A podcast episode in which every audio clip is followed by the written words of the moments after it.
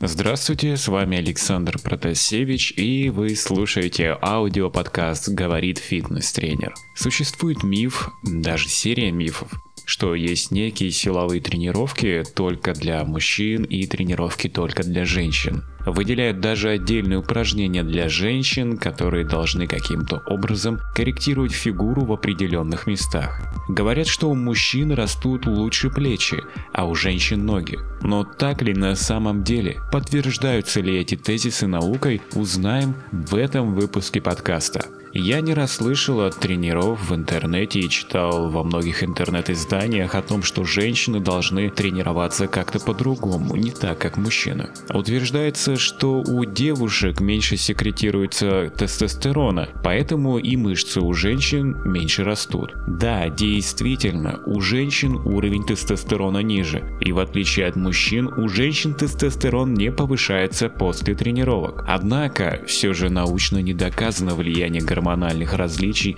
между полами на результаты тренировок. Внимание!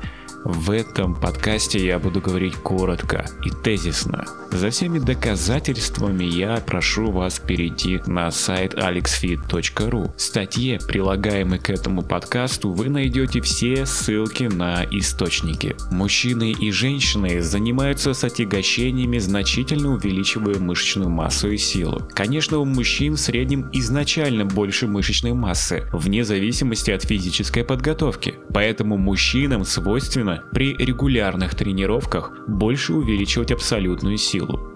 Однако у женщин от тренировок относительная сила мышц плечевого пояса возрастает чуть больше, чем у мужчин.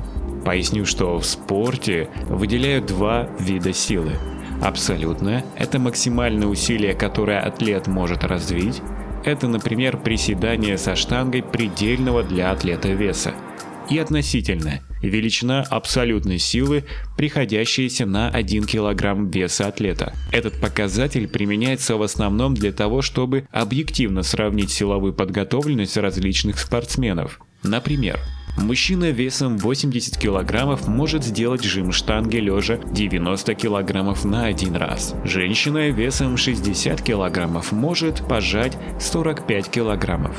Абсолютная сила для мужчины будет 90 килограммов, а относительная 1,125 тысячная. У женщины абсолютная сила равна 45 килограммам, а относительная сила равна 75 сотым. Таким образом, мужчина в показателях абсолютной силы в два раза сильнее женщины, но в относительной силе женщина лишь в полтора раза слабее мужчины. Итак, мы узнали, что плечи у женщин от силовых тренировок растут чуть лучше. Не намного, но это ощутимо.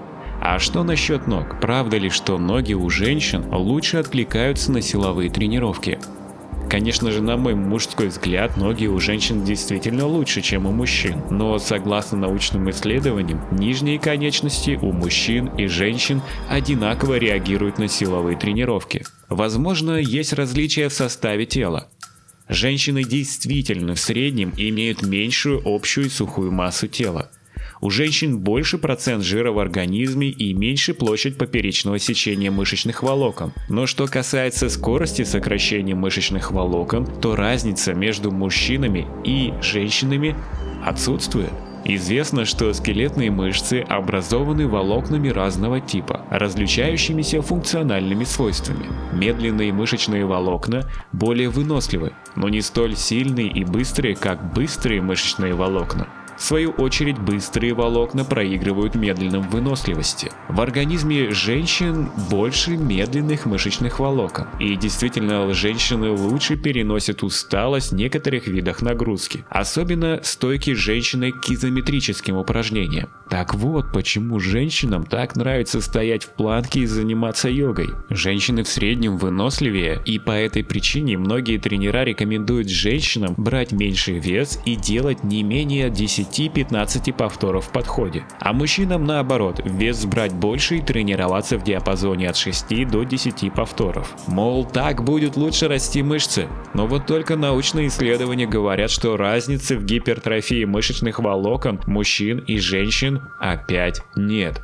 И занимаясь по одной и той же программе с мужчинами, женщины также эффективно могут развивать свои мышцы. А замечу, что я не утверждаю, что женщины поднимают те же самые веса, что и мужчины. Веса, естественно, разные и подбираются индивидуально. Но зато ученым удалось найти разницу в механических и структурных свойствах сухожилий у мужчин и женщин. Сухожилия мужчин лучше приспосабливаются к физическим нагрузкам. В процессе тренировок сухожилия мужчин приобретают большую жесткость, что потенциально увеличивает их силовые способности. А как различаются силовые способности мужчин и женщин? Различие в силе мышц зависит от нейромышечной адаптации к силовым тренировкам. От тренировки к тренировке нервная система учится активизировать необходимые в работе мышцы и согласовывать работу разных мышечных групп. И только потом происходит мышечная адаптация к физическим нагрузкам в виде роста мышечной массы но мужчины и женщины в равной степени эффективно задействуют двигательные волокна. Разницы в нейромышечной адаптации между полами нет. Различия между мужчинами и женщинами не настолько большие, чтобы рекомендовать разные тренировочные программы. Большее значение при выборе программы тренировок имеют индивидуальные особенности. Лучше не вестись на разные маркетинговые уловки.